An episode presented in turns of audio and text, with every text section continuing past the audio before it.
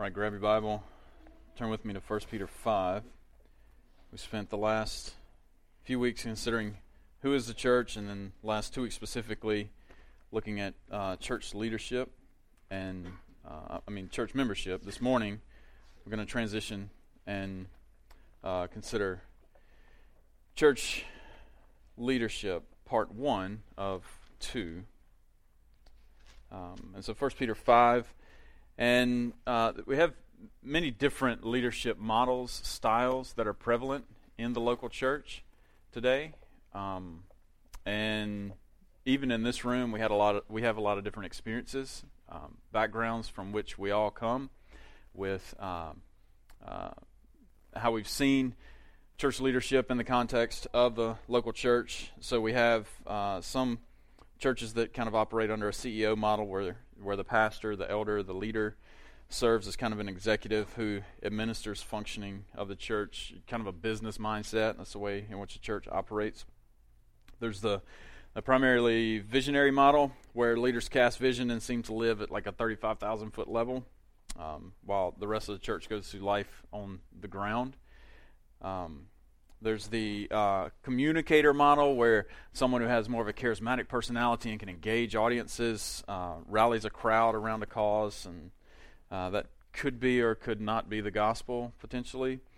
Uh, the model that is the theologian, where there's an expert expositor who, who considers his role to uh, preach effectively, and that's the primary avenue through which he leads the coach model, where uh, the person, the leader, is consistently pointing people to what to do, where to go, encouraging along the way, providing motivation, all those things. And uh, you know, in, in this room, um, we have uh, different experiences and um, different frameworks from which we think about church leadership. And so, what I want to encourage us to do over the next two weeks is to, uh, just as we've been talking over the past couple weeks, let all of our experiences and thoughts and ideas and opinions be filtered through the reality of Scripture. And let Scripture form what we hold as what biblical church leadership uh, looks like. Now, all these models that we just referred to, they have benefit and validity, and at times and in different seasons are necessary uh, in the local church. However, none of these are the primary leadership model that the New Testament presents for the pastor slash elder. I'll use those terms inter- interchangeably just so you'll know. Uh, pastor, elder for the church. the Bible uses one uh, primary word to describe the leadership role, and that role that word is shepherd. One primary word, shepherd. And so in titles are going to include that of overseer, elder, pastor, and shepherd. And so in the New Testament, um, uh, these words are really used kind of interchangeably. And so through the New Testament, shepherding is a consistent model for the pastor elder, for that group of men who are leading the church. In Acts chapter 20, Paul tells the Ephesian elders to do one thing to shepherd the flock of God. That's their one commission that the Apostle Paul gives to them. We see that role in Ephesians 4, Hebrews 13, even in our text uh, today. Now, let's just come to an agreement here. We all contextually have a little bit of a challenge here because none of us have sheep.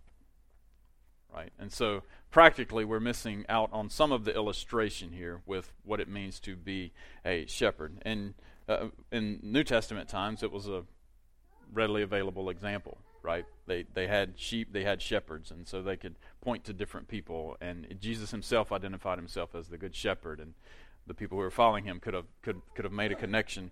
And so what I want to do is walk through the text this morning and help us to understand what biblical shepherding is about, what it involves, m- mostly who the biblical shepherds are in uh, in the local church. Uh, what one thing we have to guard against in terms of leadership is kind of the kind of a prevailing method of hey let's find a contextual model that works and use that model right? Because pastoral ministry you may not realize this but pastoral ministry has evolved for 2000 years now and through the different ages of the church you've had different ways in which the pastoral ministry has been presented and has been led and so if the CEO model works, well, then let's use the CEO model. If the coaching model works, well, then let's use the coaching model um, and however, all of these ideas and premonitions have to come into subjection to uh, to the Scripture. And so, for the next couple weeks, we'll look at the Bible and say and, and, see. Okay, the Bible says, "Shepherd the flock of God." There in 1 Peter five two. What exactly does that look like for us?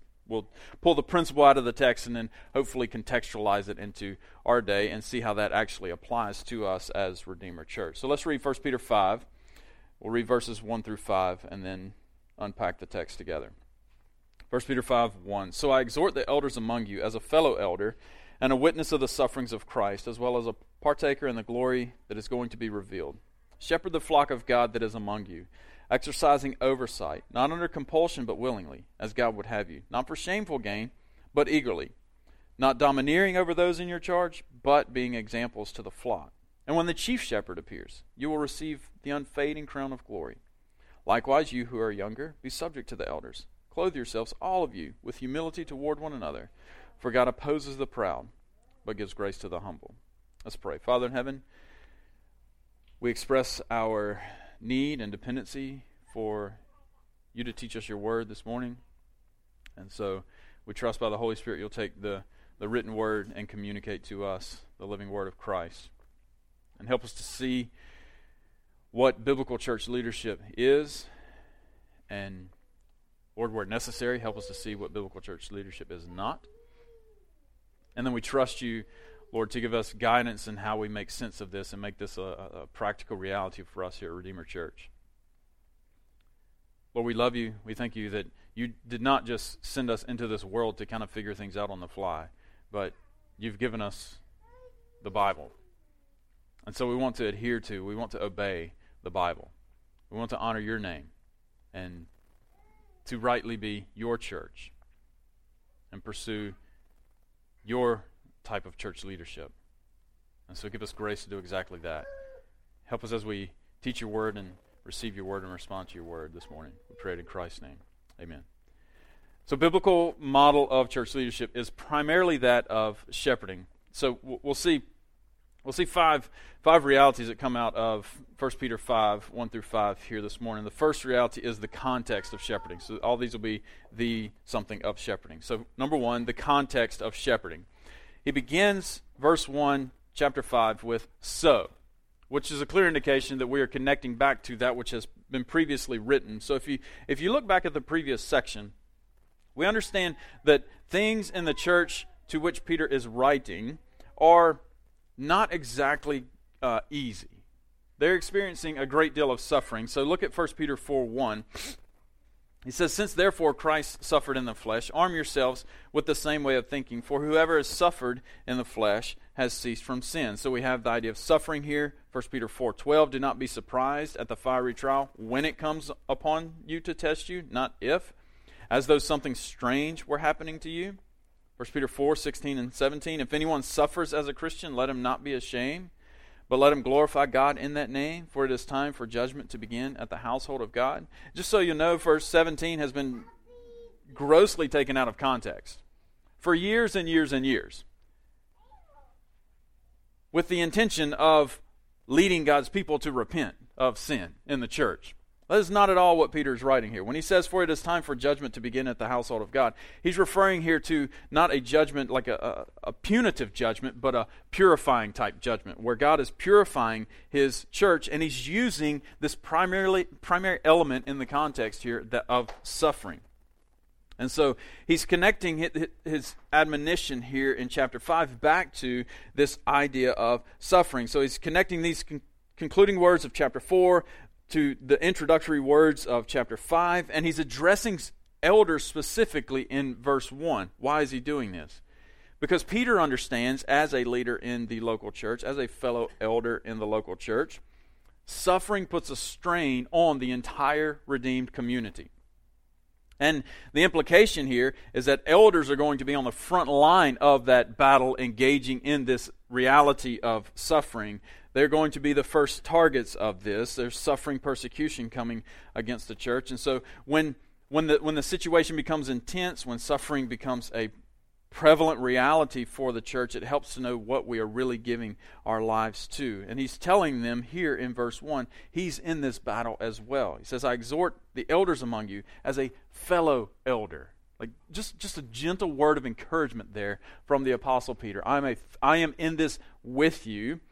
And so there's there's there's an there's a there's an encouragement to those who would aspire to leadership in the local church. remember the context, especially chapter 4, is that of suffering. It's hard. It's difficult. It's stressful. It's heavy. It's burdensome. And so the admonition here, as Peter goes into this exhortation to the elders among the church, is if you aren't compelled to push in further when things get more difficult, you may not be called to be a shepherd. And that's okay. That's okay. Not, not everyone in this room is called to be a shepherd of the local church in a leadership capacity.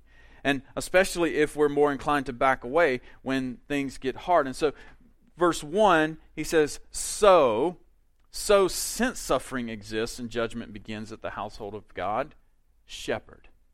Right? So I exhort the elders among you as a fellow elder and a witness of the sufferings of Christ, as well as a partaker in the glory that is going to be revealed. Shepherd the flock of God.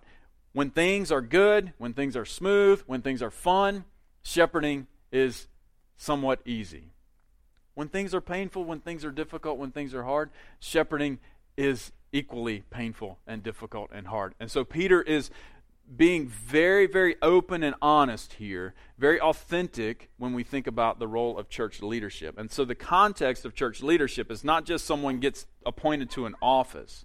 The context of church leadership is this life is a mess, and it, a lot of that mess is indicated by persecution and suffering. And as a shepherd, you are in the middle of that with your people. So that's the context of shepherding. Secondly, we see the task of shepherding. Peter exhorts the elders to do one thing in verse 2. The task of shepherding is to shepherd the flock of God that is among you. This is the imperative command in the passage. The word is not a noun here, the word is a verb. And so it is an action that someone is doing. And so, as a shepherd, the shepherd shepherds. All right? So, using the model of using the model of a shepherd, what does a pastor, what does an elder, what does a shepherd actually do? Well, let's, let's just connect some dots back to John chapter 10, the, where, where Jesus identified himself as the good shepherd. So, like, if I'm going to, as a pastor, as a leader, one of the leaders of this local church, if I'm going to say, hey, I need an example, I need a model, where's my best model? Christ, right? Look at what Jesus did, and we just do the same that he did. And so, some things we see from John chapter 10 that help us to understand what this task of shepherding is all about. One, we see the faithful shepherd loves the flock. In verse 2, Peter says, Shepherd the flock of God. The faithful shepherd loves the flock because it's not his flock. Did you catch it there? Look at, what it, look at how he identifies the flock there in verse 2. Shepherd the flock of God. It helps us to remember that the church belongs to God primarily. And He has given to us this privilege of loving this flock. In John 10, verses 11 through 13, Jesus said, I am the good shepherd. The good shepherd lays down his life for the sheep. He who is a hired hand and not a shepherd, who does not own the sheep, sees the wolf coming and leaves the sheep and flees. Why? Because he does not love the flock. The faithful shepherd loves the flock. Also, the faithful shepherd lives among the flock. The faithful shepherd lives among the flock. Going on there in verse 2, he says, Shepherd the flock of God that is among you. There's a touchableness that comes with the ministry of shepherding. There, there's, there's a touchable reality that has to come in this shepherd and sheep relationship. Jesus said in John 10 14, I am the good shepherd. I know my own, and my own know me. And see, this is why some of the, some of the prevalent models don't work. The, the model of the primary CEO, where we're administratively eh, working this thing like a business, doesn't work the model of just a, just a purely theologian where you're not in the trenches with people doesn't work because you're divorced from real life with everyone. The faithful shepherd lives among the flock. Shepherd the flock of God that is among you. Here's something for us to understand the shepherd is actually a sheep. All right? Before the shepherd is a shepherd, the shepherd is a sheep. And so based on what we're seeing here, based on what Jesus is teaching, John 10, rest of the New Testament, the shepherd is a shepherding sheep. That's what we do as church leaders. We are sheep, but we shepherd the sheep of the Lord. And so the shepherd is touchable. The shepherd knows the sheep. The sheep know him. The shepherd is not just on the sideline sh- shouting out orders into the game to everybody in between the lines, but the shepherd is actually in the middle of the game with everyone in between the lines. And so the shepherd lives among the flock. And so th- we ha- there has to be a reality where the faithful shepherd loves the flock, the faithful shepherd shepherd lives among the flock, but then also the faithful shepherd leads the flock. Going on here in verse 2, Peter writes, Shepherd the flock of God that is among you, exercising oversight. Exercising oversight. The faithful shepherd is serious about exercising oversight. And this is the verb form of the word that's used other, in other places, overseer. The shepherd is a, is a leader. The shepherd is an overseer. John 10 27, Jesus said, My sheep hear my voice, I know them, and they what? Follow me. And so the shepherd, the faithful shepherd, those who lead the local church should be able to say with the Apostle Paul, I urge you then, be imitators of me. Should be able to echo the words of Paul from 1 Corinthians 11 1. Imitate me as I imitate Christ.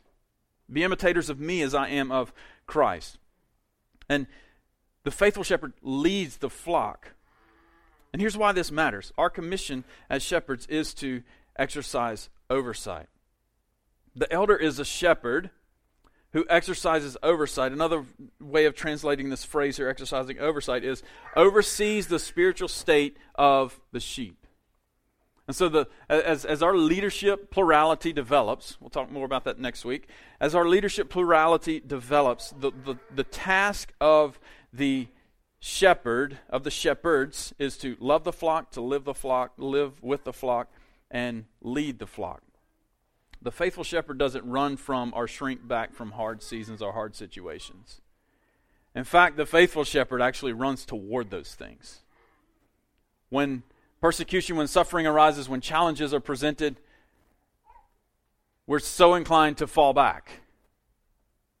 But those upon whom God has said, hey, you're a shepherd, are actually the ones who go against the flow of people and push into those situations. Why? Because the task of shepherding is to oversee and lead and love people in their spiritual health. This is discipleship sanctification. We said we've said several times the local church is the primary avenue through which we are sanctified as Christians. Like we need one another to be sanctified. And as shepherds, part of our role is to lead people toward sanctification. And, and a major part of that is 1 Corinthians 11 1. Be imitators of me as I imitate Christ. Like the local church leaders, pastors, elders, shepherds here should be able to say, Watch me. Watch me. Follow me. Follow my example. And when I mess up, follow my example of repentance. Right? It's not an example of perfection. We get that. Like we're not we're not exempt. It's not like God calls us to lead his local church and then we're all exempt from all the trappings of life. In fact, they may be amplified. Right? And so there, there's a sense in which the task of shepherding is leading people toward Christ likeness. So we have the context of shepherding, we have the task of shepherding, and then number three, we have the motivation of shepherding. Motivation of shepherding, verses 2 and 3. There's an encouragement and an admonition here. There's, there, there are three don't statements and there are three do statements. But all of these speak to motivation. Notice Peter doesn't say, here's how you need to shepherd the flock of God and give like practical steps like number one, do this, number two, do this, number three, do this, all the way to like number 27. Do this, do all these things, and you'll be able to shepherd effectively. But instead, he addresses, he doesn't address method, he addresses motivation. He gives the how more than he gives the what here. And so the principle here, here is that um, a shepherd himself must be motivated in this regard. This is 1 Timothy 3 1. If anyone aspires to the office of an overseer, he desires a noble task. Like there, there's there's, there's, a, there's a, a desire that the Lord places within the heart of a man that causes him to say, This is something that I want to do and to serve the local church in this regard. And so we don't have to coerce or manipulate people to become shepherds. Like we, don't, we, don't have to, we don't have to twist people's arms. We don't have to say, Hey, there's, 200 people here. We only have two leaders. We need seven more. We need you, you, and you, and you, and you. And align this leadership method. No, we look to motivation and we let motivation drive method. Now, here's, here's something for us to understand. We can teach methods, right? We can teach how to's, but we can't teach motivation. We can't teach motivation. Motivation is a gifting that God places in the heart of a man to lead his local church. And so, who we are determines what we do. So, what is the motivation of the shepherd? Verses 2 and 3. First, the faithful shepherd is motivated by obedience rather than obligation. We're motivated by obedience rather than obligation. beginning of verse 2, Paul says, uh, Peter says, not under compulsion, but willingly. Not under compulsion, but willingly. The faithful shepherd is motivated to do what he does, not because he has to, but because he wants to. Huge difference. Not because he has to, but because he wants to. If we're doing it because we have to, well, then we need to find something else to do. Willingly here is that of a wholehearted desire. Shepherding is to be a joy for those shepherding the local church, and it is to be a joy for the local church itself. So the faithful shepherd is motivated by obedience rather than obligation. The shepherd does not do what he does because he's obligated to do so. He's being obedient to that desire that the Lord has placed within him.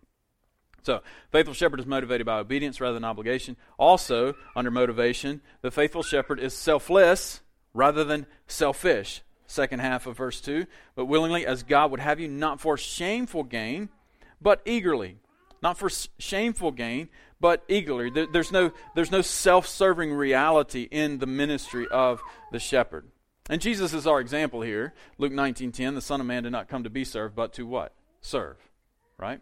Jesus is that example. Mo- this motivation for the local church shepherds has to be others focused. There's always these two, and it's kind of uh, expressed in a lot of different forms, but there are always two dangers in local church leadership. And those dangers are power and greed. Power and greed. And we can't, as shepherds, we can't fall victim to these. As Peter says, don't do this for shameful gain, but do it eagerly. Do it because you want to. Don't do it just because you think you can get something out of it, is what he's saying here. Not for shameful gain. And that doesn't just mean money, right? That doesn't, that's, that's not just financial. It could be prestige. It could be manipulation, like you're, you're, wanting, you're wanting the, the, the worship of all the people that you're leading. This, this could come in a lot of different forms, but there, there can't be shameful gain for the local church shepherds. It has to be an eager desire there. So we're motivated by obedience rather than obligation. We are selfless rather than selfish. Also, motivation the faithful shepherd uh, demonstrates obedience, he doesn't simply demand obedience. The faithful shepherd demonstrates obedience, he doesn't demand obedience. Look at verse 3. He says, also, this is how you're shepherding. Shepherd the flock of God this way. Not domineering over those in your charge, but being examples to the flock. New American Standard translates it here don't lord it over those in your charge. The shepherd uses his authority to do one thing serve the body. Not domineering. Not saying, hey, you're going to do this because I'm saying you're going to do this but we serve. We don't enter into shepherding in order to order people around. This is not a boss employee type relationship. This is not an executive and uh, employee type relationship. The shepherd uses his authority to serve, and as in doing so, he is obedient to one and only the chief shepherd, verse 4. And when the chief shepherd appears. You see, here's, here's something a lot of people miss about the local church. A local church is the premier volunteer organization. No one made you come here this morning. Well, maybe some of you younger ones. But we pray that the Lord will change that in your heart. Or maybe some of your spouses. Whatever. You're here primarily under your own free will. And so this is a volunteer organization. And so no one engages, no one serves, no one leads simply because we have to. There's an element of want to that comes with this. And this happens a lot in regard to the shepherding reality. Our motivation is that of we, we want to do this. Like we, we can't imagine doing anything other than this. And when we're not able to do this, there's, there's, there's, there's a reality that's missing in our heart and our lives. So we have that context, the task, the motivation of shepherding. And then, number four, we see the re- reward of shepherding. Verse 4. Peter writes, And when the chief shepherd appears, you will receive the unfading crown of glory. When the chief shepherd appears, you will receive the unfading crown of glory, which means your reward is eternal. In this life, it may drive you into the ground.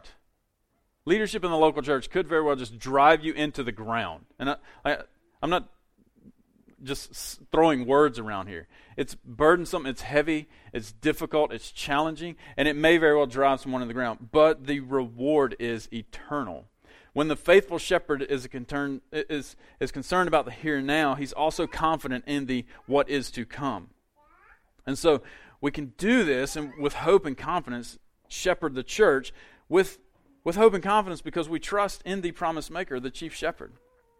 The chief shepherd. Our suffering, our persecution, our sacrifice aren't blind. We have a promise, and this applies to the church at large, specifically leaders. When the chief shepherd appears, you'll receive the unfading crown of glory. Back in 1 Peter 4 and verse uh, 13, he wrote, But rejoice insofar as you share Christ's suffering, that you, only, that you also may rejoice and be glad when his glory is revealed. Chapter 1, verses 6 and 7.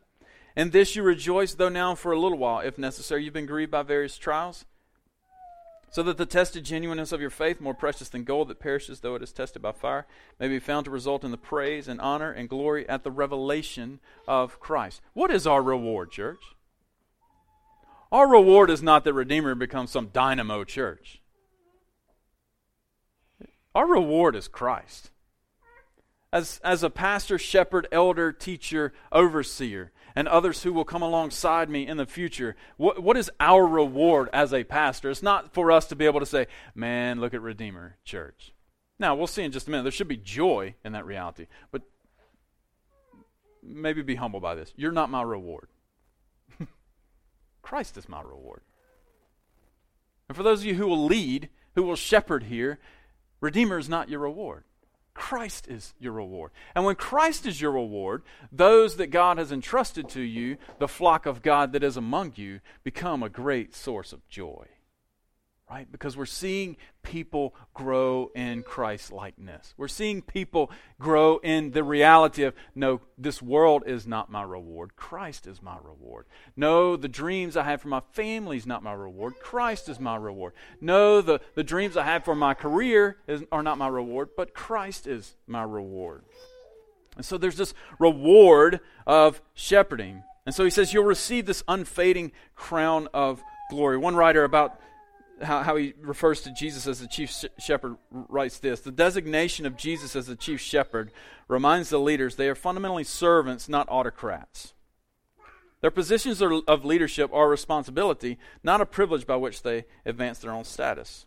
As shepherds, they serve under the authority of the chief shepherd, doing his will rather than theirs. Why? Because he is our reward. He's our reward. There's a reward in this reality of shepherding. And then, fifthly, the key to shepherding. So, verse 5, he concludes this, this one thought segment on shepherding with the statement Likewise, you who are younger, be subject to the elders. Clothe yourselves, all of you, with humility toward one another, for God opposes the proud but gives grace to the humble. How can what we've been talking about for the past few minutes happen in the local church and it really be a joy for the leaders as well for the members of that local church. Humility. It happens through humility. Clothe yourselves, all of you, with humility toward one another. You see how he just changed the direction of his writing there, right? He said, So I exhort the elders among you, as a fellow elder and a witness of the sufferings of Christ, shepherd the flock of God that is among you. And then in verse 5, he comes and he says, Likewise, you who are younger, be subject to the elders. Clothe yourselves, all of you. This applies to everyone, elders and church members. Clothe yourselves, all of you, with humility toward one another. And so we've addressed primarily the, the, the roles of the shepherd, the pastor, the elder through the text, but you, the church, need to understand something as well. While the shepherd's work is hard, the shepherd's work should be a joy. Like our work should be a joy. And that depends on us as a church. And so statements like Hebrews 13 come in and help us to understand what's going on here, where Hebrews writing to the church, obey your leaders and submit to them, for they are keeping watch over your souls as those who will have to give an account. Let them do this with joy and not with groaning, for that would be of no advantage to you. And so, my work as the pastor, teacher, elder, shepherd here, and others as we increase my fold, increase the body of elders here, like our work should be a joy. Does not mean it should be easy. Hear me clearly. In fact, we're dealing with sinners, and so it's not going to be easy. Does not mean it's going to be clean. Most of the time, it's going to be messy, but it's going to be a joy how? Because of humility. In humility, the shepherd leaders, the shepherd leaders consider the needs, health, well-being of the church as being more important than their own visions and dreams of grandeur, the perfect church, all these things. And in humility, the members of the church encourage and submit to godly shepherding, knowing that God has appointed these people to oversee their discipleship and sanctification.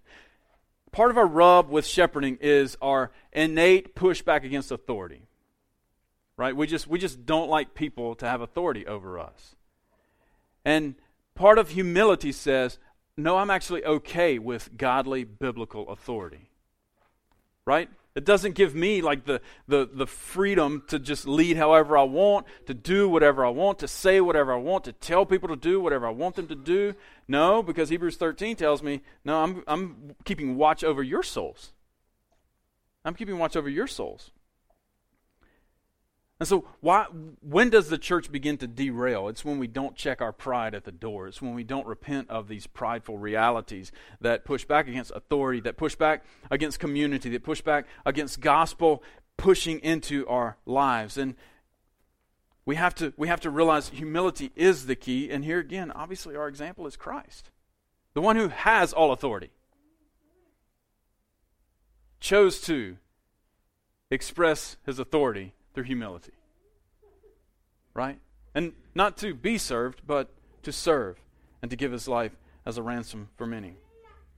Now, something else is at work here in verse 5. Look, he says, Likewise, you who are younger, you who are younger, be subject to the elders. Clothe yourselves, all of you, with humility toward one another. For God opposes the proud, but gives grace to the humble. You know who's included in the all of you statement? It's the church, but it is also the elders right? It, it is also the elders. So it's not as if he's referring to the elders up through verse 4, and then he starts referring to the church with the elders exempt. He says, all of you, including those that he's just referred to.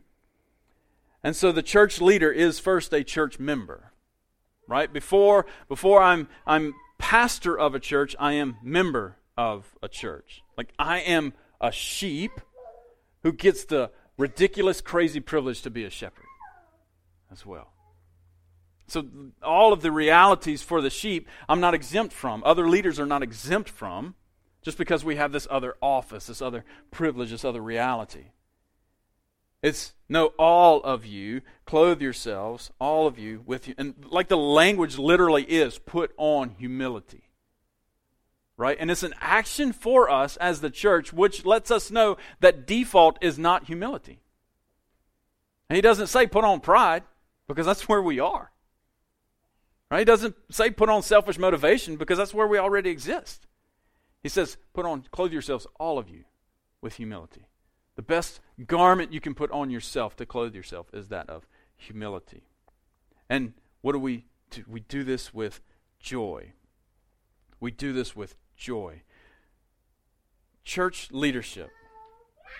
When shepherds lead and sheep follow in ways that please the Lord, harmony just happens. Harmony just happens.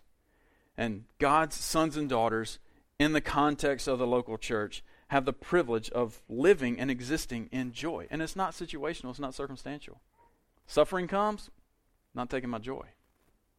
Persecution comes, crisis hits, tragedy strikes, you can't take away my joy. Can't take away my joy because my joy is in Christ. And so we have to ask, as we're continuing these steps as Redeemer. Will this be true for us? Will we, as a body, clothe ourselves, me included, right? Definitely me included. Will I clothe myself with humility? Will I take this shepherd the flock of God that is among you, exercising oversight and under compulsion but willingly, and all these admonitions? Will I take these and clothe myself with humility? Will you clothe yourself with humility? And pursue the benefit of one another as we seek to glorify Christ together. The flock belongs to God. Shepherd the flock of God. It's His church. We are His children. And He's given us this crazy privilege to live with one another and pursue Christ together and to do it in some very intentional ways. And part of that happens in the context of local church leadership. And so God has entrusted some to lead, He's entrusted some to follow, and somehow by His grace and for His glory, He makes it all make sense. Among the road bumps and the hiccups and the potholes along the way, there's this reality overarching it all that Christ is our reward. When the chief shepherd appears, when he comes and makes all things new, and we know that this is our reward, this is what we are moving toward. This is why we do what we do. It becomes a reality that impacts what we do now. And that primarily happens as we clothe ourselves, all of us, with humility. But then there's this other phrase there in verse 5 toward one another. Toward one another. This is why the shepherd, this is why the pastor cannot exist divorced from the flock. Right? This is why the shepherd can exist away from the sheep. The shepherd's not just up on a hill pointing in a direction. The shepherd is in the middle of the context of the sheep. Why? Because we have to clothe ourselves with humility toward one another. And so, if there's a one another that has to happen, what is required in addition to me? At least one other person. At least one. And the principle is it's all of us. We're all in this together. Clothe yourselves with humility toward one another. Because my pride is more expressed when I'm in the one another's than it is when I'm alone. It permeates, it begins, it begins to, to mutate, if you will, while I'm alone, but then it's expressed when I'm with one another. And so Peter comes and he says, Clothe yourselves with humility, all of you with humility toward one another toward one another. Why? Because we're pursuing Christ together. And we are declaring ourselves to be dead in Christ and alive in Christ. We've been made new. This is who we are. We were dead in sin, but Christ made us alive. And so who we are now determines what we do as the church. And this applies also to local church leadership. And so here's, here's, here's what I want to ask you as the church as we continue to move forward with the direction for Redeemer. One, let's genuinely pray together. What does clothing ourselves with humility toward one another really look like? Like, how, how, how can I make that a reality in everyday life? But then also, pray for leadership. Pray for leadership. This is not some casual thing. Like, this is an eternal reality. And so there's there's a depth to church leadership that we as the church need to pray toward. And pray as we are developing church leadership that we will be wise and clear on who that needs to be and more specifically what that looks like and I don't mind telling you at all. Pray for me. If you're not praying for me, if you've not been praying for me, well, then you need to start. Right? And you can just pray, Lord, help him to clothe himself with humility toward one another. If you don't know how to pray for me, that's a good place to start right there. And let's pray that as we're moving together, seeking the scriptures, looking to see what the Bible says, hey, this is what Redeemer Church needs to be. This is who Redeemer Church needs to be. Here's what Redeemer Church needs to look like. Here's what Redeemer Church needs to do. That we would be wise and we would be constantly humble in that pursuit. Why? Because the church is at, the, the gospel is at stake here. The gospel is at stake. What we do, the direction that we take, will advance the gospel or not. And so, with that reality, shouldn't that compel us to pray? Now, the good thing is, God is reigning sovereign over his church, and so we rejoice, right?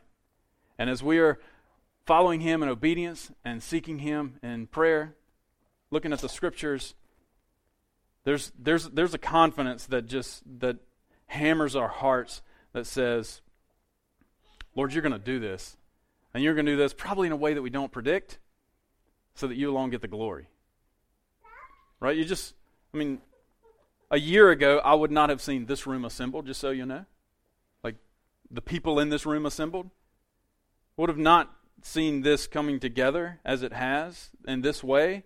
And it's a reminder for me as a pastor the Lord's doing this. Lord's doing this. And some will remain, some will connect to local churches elsewhere, That's fine. Our, our desire is that we advance the gospel through the local church, and that that would happen here at Redeemer.